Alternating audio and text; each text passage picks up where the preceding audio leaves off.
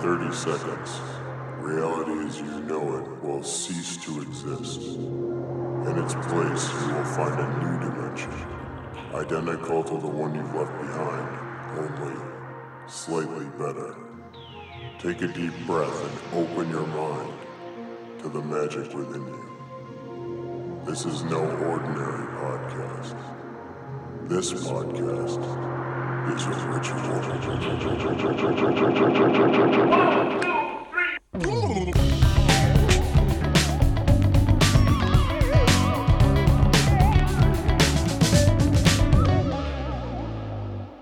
In 2008, Americans elected Barack Obama to be the nation's first African American president. They voted for Obama as an individual human being, a representative of a political party, and an embodiment of a rather abstract concept hope. You probably see the poster in your mind already. The iconic image by artist Shepard Fairey, who'd risen to fame earlier thanks to a very different one word poster the street art turned fashion icon Obey Giant. Fairey made the Hope poster independently of the Obama campaign, which later condoned its reproduction and distribution, because after eight years of George W. Bush and the War on Terror, Fairey and Obama were both tapping into a moment of cultural optimism that held out the possibility for a different world. To quote another Obama slogan, Americans were ready to embrace change we can believe in. It was a powerful energy, but unfortunately, hope has a come down disappointment. Even Shepard Fairey, in an interview with Esquire in 2015, said that Obama had not lived up, not even close, to his expectations. Now, I'll do us both a favor and skip a rehash of the 2016 election. But the cycle of hope, disillusion, and disappointment played out again last week against the lovely backdrop of this global pandemic. Bernie Sanders, the inheritor to Obama's once promising hope, which degraded into something more like nervous optimism after the events of the previous primary, was forced to end his campaign and concede once again, leaving those of us hungering for something different with two unappetizing options. I experienced this disappointment myself at the beginning of March when Bernie appeared to be leading in the polls, fanning my nervous optimism into something remarkably close to hope only to watch the Democratic establishment close ranks and deliver Super Tuesday to Joe Biden. It was a gut punch that, without even knowing of the quarantine to come, made me stop and reconsider how I, as an individual, and we as in culture, engage with hope, and why that often leads us into the three dark D's of disillusion, disappointment, and despair. And that link between hope and despair is more apparent than ever.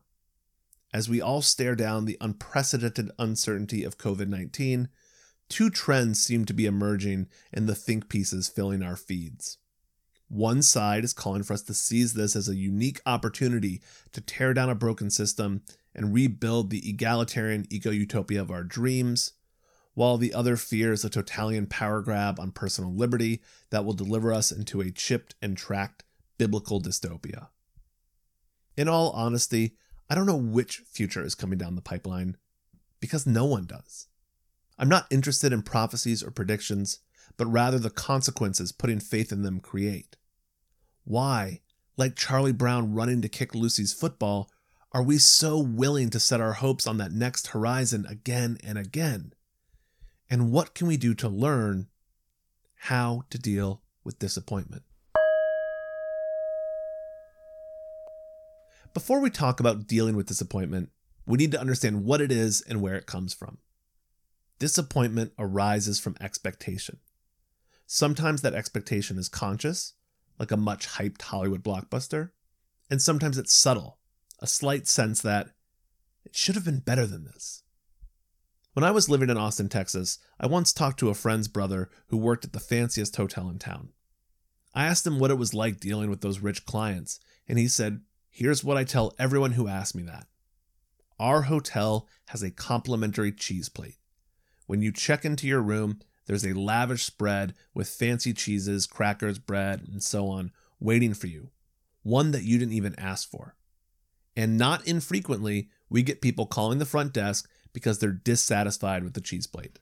The cheese plate, I remind you, they didn't know they were getting, nor were they ever asked to pay for. The disconnect here seems to be between two parallel worlds the world that we think should be, and the one we actually experience. Even when it's a free cheese plate, if it doesn't rise to the level of what we believe a cheese plate should be, we experience disappointment. Well, not we. Only entitled assholes get upset over free cheese. But we experience disappointment in other more mundane matters. When the Tinder date doesn't look like their photo, when the birthday present isn't quite what we wanted, or when the dream job we really hoped would come through lets us know they're moving forward with another candidate. Now, one strategy available to us is changing our expectations. This is easier said than done, and many of us have fairly ingrained biases towards high or low expectations, also known as optimism and pessimism. This duality, much like our current political climate, can engender a pretty harsh view of the opposing side. Pessimists see optimists as delusional, holding on to impossible hopes while ignoring the hard truths of reality. Optimists, on the other hand, can view their pessimistic peers as dour and depressing, living perpetually in a worst case scenario that never arrives, or worse, that they force into being with their own shit attitude. Those are extremes, which is all you get when you view the world in black and white.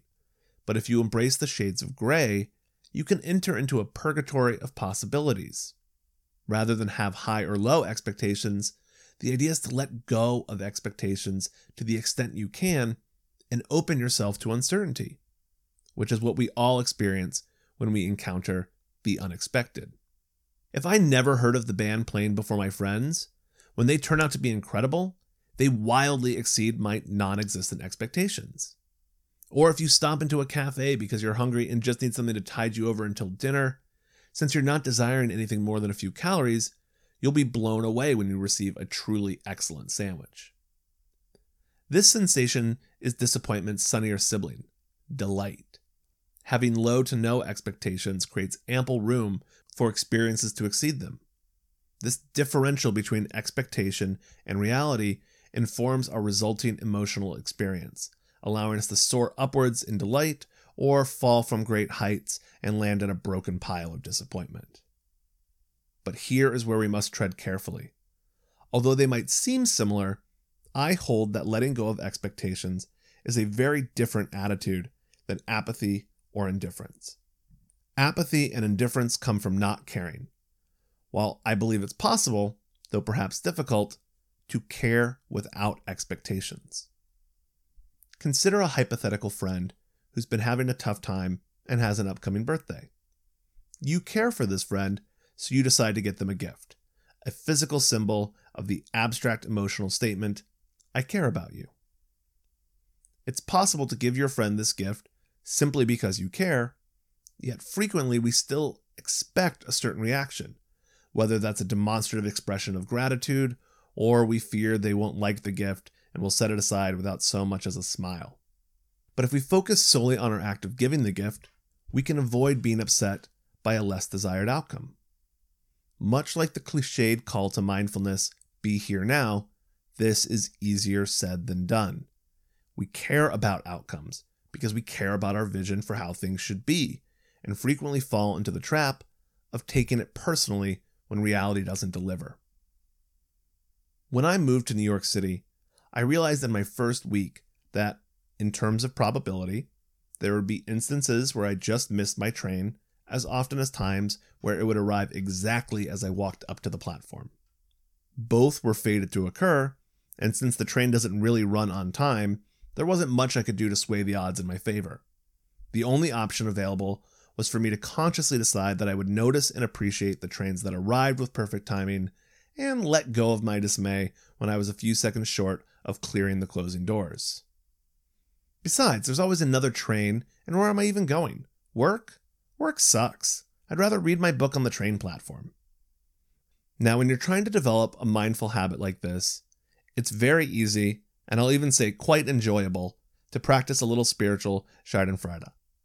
And the New York transit system is very generous in this regard. Sometimes trains are late, or they stop, or they're late, and when they finally arrive and you go 10 feet out of the station, then they stop. It's annoying. and there are many things the state can and should do to make it better. But it's also a very complex system. Minor delays reverberate throughout the system, creating additional issues until a purse stuck in the door of an A train on the Upper West Side results in a B train stop between stations in deep Brooklyn.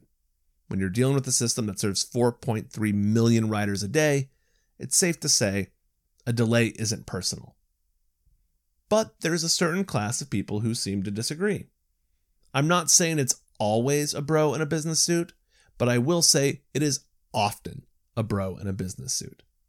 A train slows, shudders, and stops between stations, and they're the first one to loudly and performatively say, Ugh, unbelievable.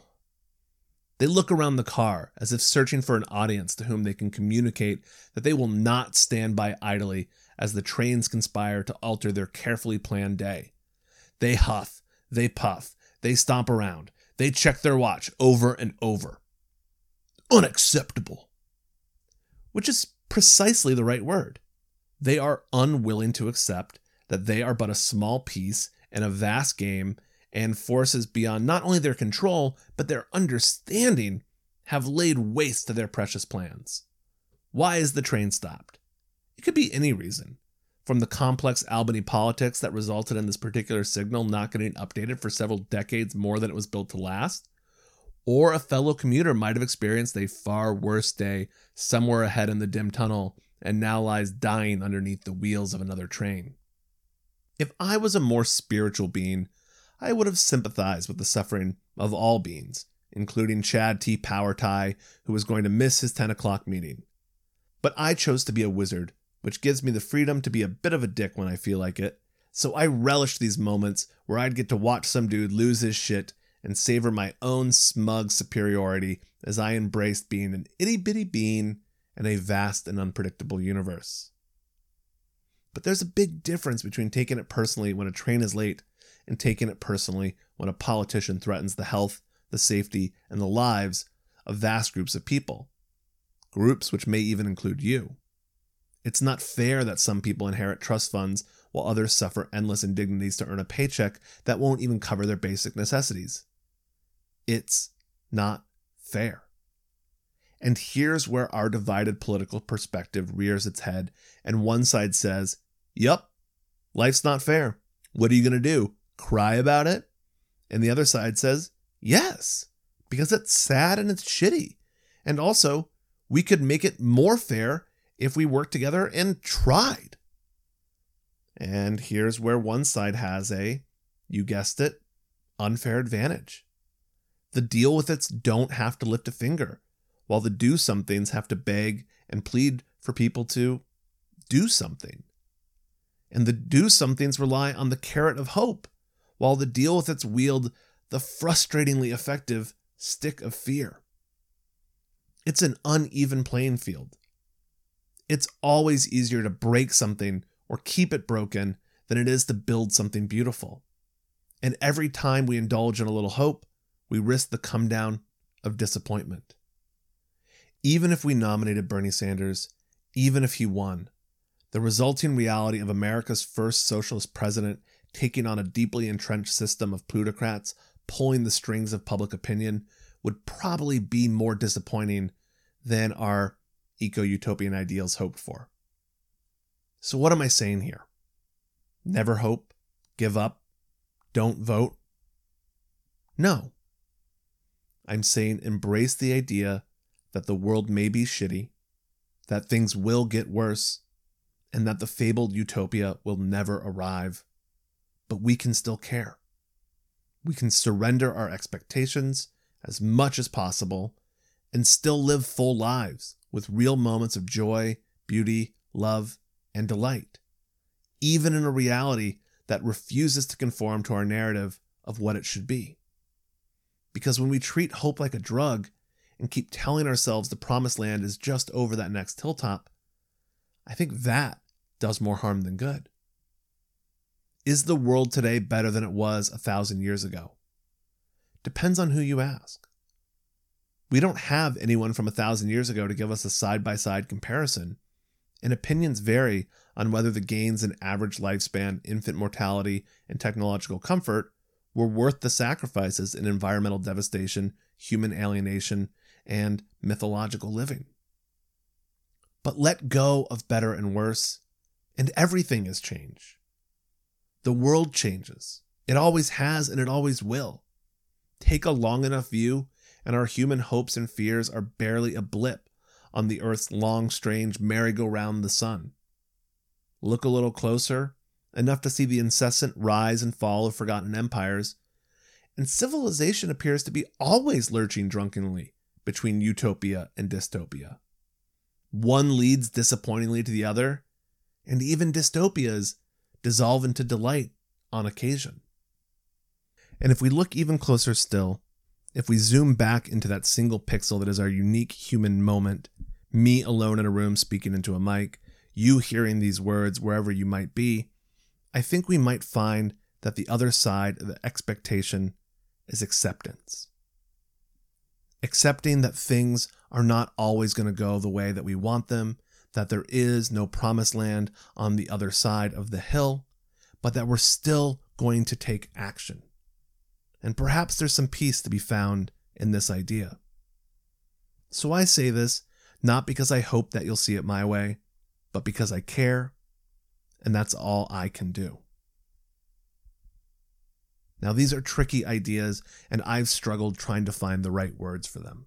I'm not trying to tell everyone to give up, and I worry that that's how it might be taken. So I'd rather end this on words that are not my own and read chapter 13 from Stephen Mitchell's translation of the Tao Te Ching. Success is as dangerous as failure. Hope is as hollow as fear. What does it mean that success is as dangerous as failure? Whether you go up the ladder or down it, your position is shaky. When you stand with your two feet on the ground, you will always keep your balance. What does it mean that hope is as hollow as fear? Hope and fear are both phantoms that arise from thinking of the self. When we don't see the self as self, what do we have to fear? See the world as yourself. Have faith in the way things are. Love the world as yourself. Then you can care for all things.